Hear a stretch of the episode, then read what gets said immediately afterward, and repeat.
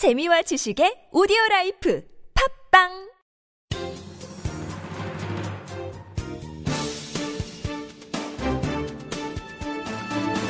일간 사설 3월 31일 화요일 한겨레 사설 박 대통령 4.3 추념식 참석하는 게 옳다. 사흘 뒤면 제주 4.3 사건 67돌을 맞는다.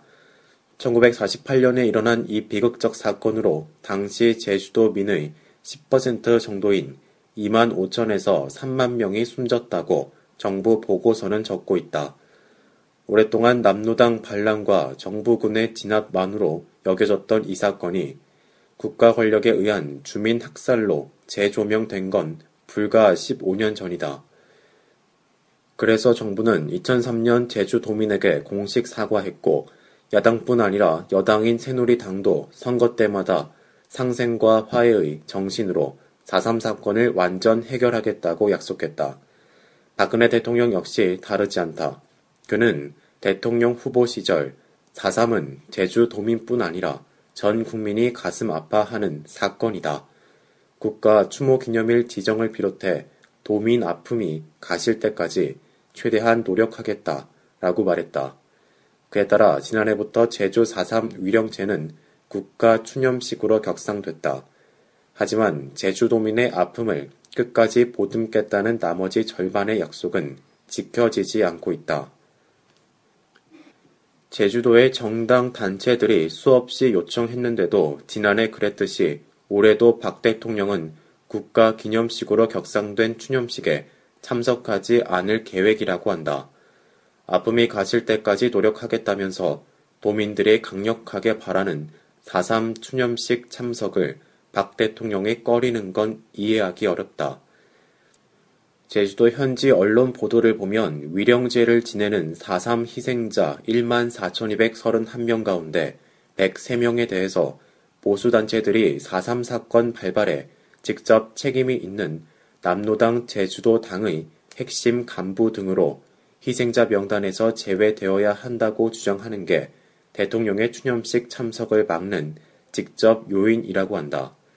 그러나 희생자의 재심 문제와 대통령의 추념식 참석을 연결 짓는 건 옳지 못하다. 이미 정부 공식 조사가 끝난 사안을 재심사하자는 주장도 유족 가슴에 못을 박는 일이지만 설령 103명의 행적에 논란이 있다 하더라도 중공군 유해까지 발굴해 송환해주는 마당에 추념하지 못할 이유가 없다. 그 비율도 전체 희생자의 1%에 불과하다. 그걸 이유로 추념식 참석을 피하는 건 내심 4.3 사건을 여전히 좌익 세력의 반란으로 보기 때문이란 생각을 지울 수 없다. 수십 년 전 사건에 확인되지 않은 주장을 문제 삼기 시작한다면 남북이 분단된 우리 현실에서 상생과 화해, 국민 통합은 영원히 공허한 구호에 그칠 수밖에 없다. 박 대통령의 4.3 추념식 참석은 소통과 통합의 상징적 징표가 될 수 있다. 청와대는 구덕이 무서워 장을 담그지 못하는 우를 범하지 않기를 바란다.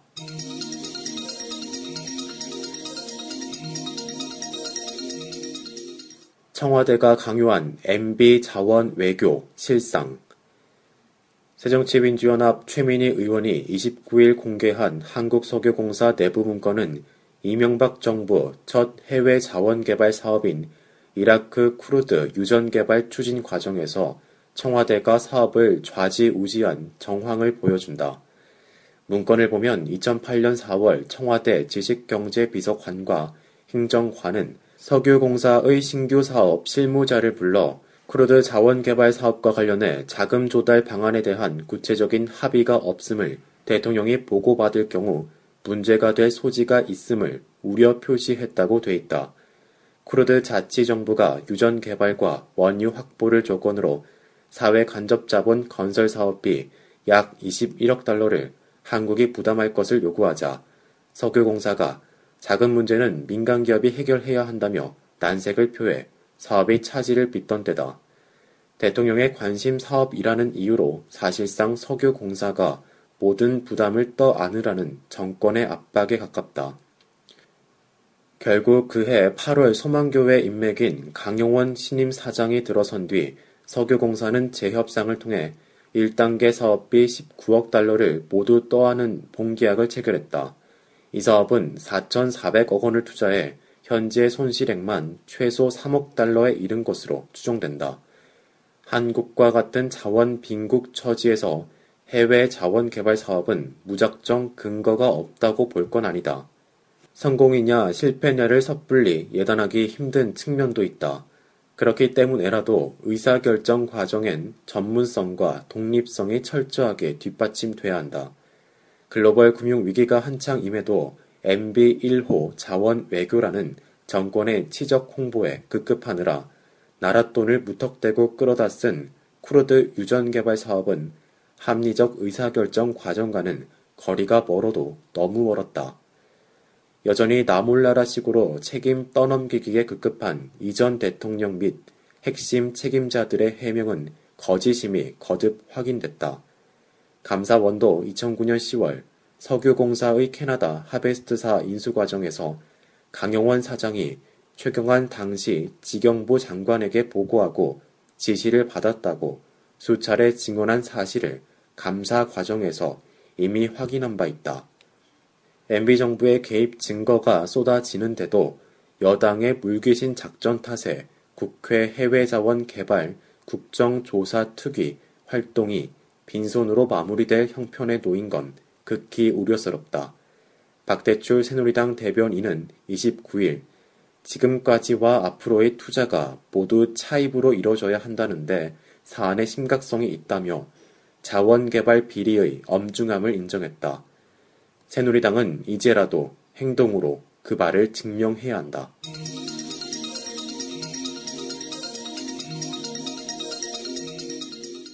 연합뉴스 새 사장 관영통신 되길 바라나 연합뉴스 박노황 새 사장의 행보가 언론계의 화제다. 편집권 보장의 상징인 편집 총국장 제도를 폐지하는가 하면 임직원들을 모아놓고 느닷없이 국기 개양식을 열었다. 이 회사 노조 등 여러 구성원이 국가기관 뉴스 통신사로서 정치적 독립성이 흔들릴 수 있다며 문제 제기를 하고 나섰다. 박 사장은 며칠 전 첫 인사를 통해 편집 총국장을 임명하지 않고 이한묵의 논설위원을 편집국장 직무대행에 임명했다. 편집국, 지방국, 국제국으로 나뉘어 있던 보도 부분을 편집국으로 단일화해 콘텐츠 융합 담당 상무이사 아래로 배치했다. 이로써 편집 총국장과 편집국장, 지방국장, 국제국장에 대한 기자 임명 동의 투표제를 사실상 없앴다. 경영진의 한 사람인 상무 이사가 보도 부분을 직할하도록 하여 경영과 편집의 분리 원칙도 허물었다. 편집총 국장은 편집국, 지방국, 국제국 등 보도 부문을 총괄하는 자리다. 편집총 국장을 임명할 때는 노조원 3분의 2가 투표에 참여하여 과반수 찬성을 얻도록 단체 협약에 규정되어 있다. 외압이나 경영 논리에 편집권이 훼손되지 않도록 하려는 장치로 이명박 정부 시절 구성원들이 공정 보도를 요구하며 103일 동안 파업을 벌여 얻어낸 제도다. 그런데 박 사장은 회사의 경영권과 인사권을 심각하게 침해한다고 제도 취지를 왜곡하더니 기어코 일을 냈다. 박 사장은 언론의 독립성과 편집권 개념의 기본도 이해하지 못하고 있다. 박 사장은 30일엔 임직원 국회 개양식을 열면서 연합뉴스의 정체성과 위상을 세우기 위해서라고 주장했다. 한편으로 언론의 독립성과 편집권 보장 장치를 무너뜨리면서 연합뉴스의 정체성을 애국심에서 찾겠다는 모양이다. 국기 개양식을 해서 안 될 것까지 없지만 모든 권위를 비판하고 의식함으로써 자유로운 정신을 높여야 하는 언론기관으로서는 어색한 게 사실이다. 박근혜 대통령이 자주 입에 올리는 나라 사랑 론에 코드를 맞추려는 건 아니냐는 의심마저 든다. 연합뉴스는 국가기관 통신사라고 정부 구독료 형태로 350억 여원의 지원금을 받는다.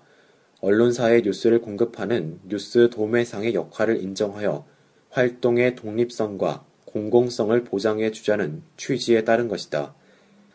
박 사장의 행태는 민영 언론기관의 대표자로서도 부적절하다. 뉴스통신진흥법에 따라 엄격한 공적 책임을 규정하고 있는 연합뉴스의 대표자로선 더 말할 나위가 없다. 박 사장이 태도를 바꾸지 않는다면 이 회사에 대한 정부 지원금부터 중단해야 한다.